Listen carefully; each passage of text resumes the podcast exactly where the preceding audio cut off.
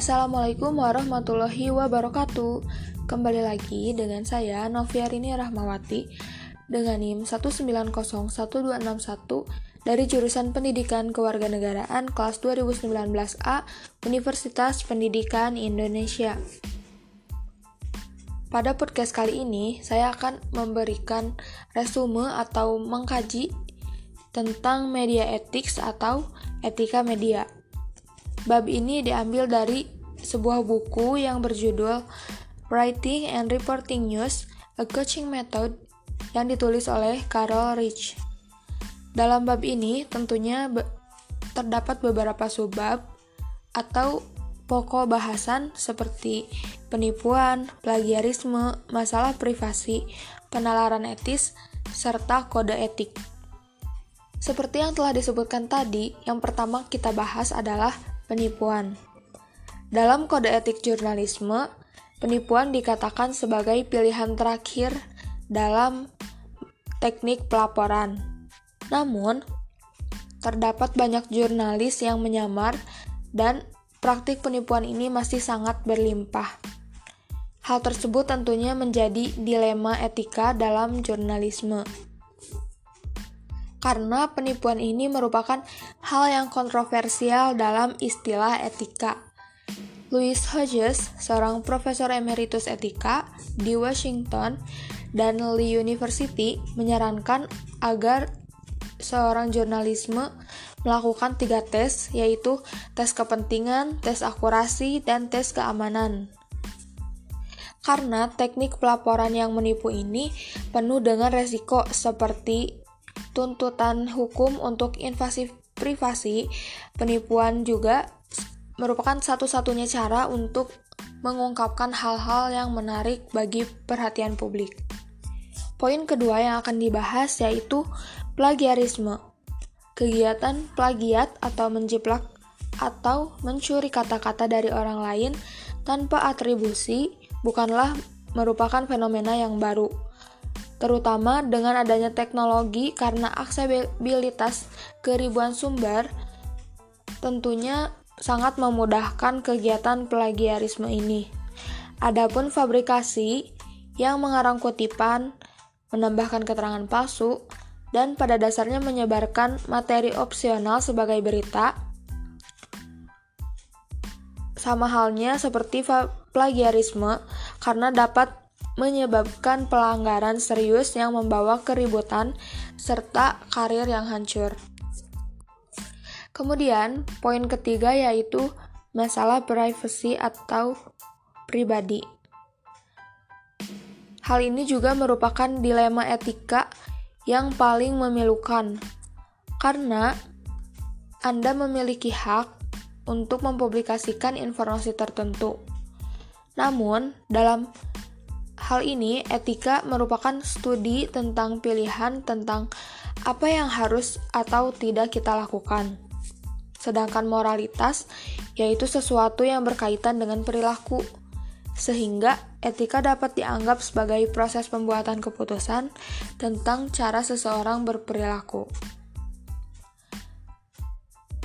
Dalam masalah privasi ini, terdapat dilema etika yang paling sulit dihadapi oleh para jurnalis, misalnya seperti pejabat publik, penamaan tersangka, kasus pemerkosaan, serta subjek foto. Poin keempat yaitu penalaran etis. Pada penalaran etis juga terdapat dilema etika karena jurnalis menggunakan beberapa metode untuk membenarkan keputusan mereka. Dalam kebanyakan dilema etika, editor dan reporter biasanya membahas masalah dan konsekuensi publikasi sebelum membuat sebuah keputusan. Editor dan reporter akan mempertimbangkan seberapa layak berita tersebut diberitakan dan apakah publik sangat membutuhkan informasi ini atau tidak. Adapun proses penalaran etis secara umum melibatkan tiga langkah. Yang pertama yaitu mendefinisikan dilema atau mempertimbangkan semua masalah yang akan ditimbulkan oleh cerita atau foto tersebut.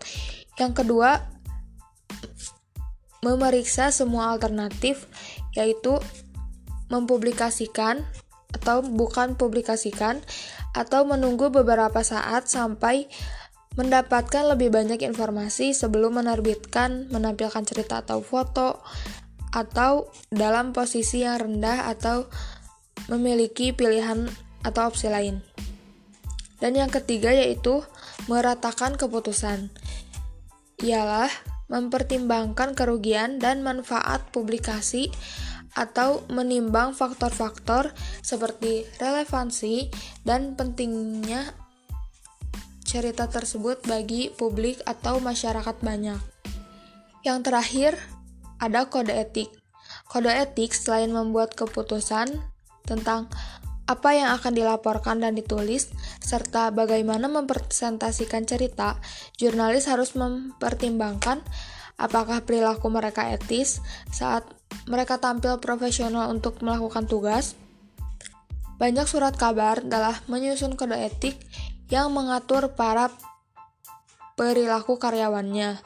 Hal ini juga termasuk sebuah kebijakan tentang menerima hadiah atau tugas lepas sebagai pedoman tentang konflik kepentingan. Sekian yang dapat saya sampaikan. Sebelum menutup podcast ini, saya akan menyampaikan pertanyaan, yaitu menurut kelompok 17, Bagaimanakah cara yang tepat untuk mempertimbangkan kerugian dan manfaat publikasi di masa pandemi seperti sekarang ini? Selanjutnya, saya akan menjawab pertanyaan yang diajukan oleh kelompok 15, yaitu di dalam buku ini dijelaskan mengenai kasus pelanggaran hak cipta. Apakah konsekuensi yang harus diterima oleh para pelanggar hak cipta ini? Jawabannya yaitu pada The No Electronic Theft Act ditandatangani menjadi undang-undang pada tahun 1997. Pelanggar akan diberikan hukuman hingga lima tahun penjara serta denda mencapai 250.000 US dollar untuk seseorang atau individu dan 500.000 US dollar untuk organisasi yang menyalin perangkat lunak atau materi online, bahkan jika mereka tidak mendapatkan untung. Sekian podcast yang saya sampaikan untuk kali ini. Mohon maaf bila ada kesalahan. Wassalamualaikum warahmatullahi wabarakatuh.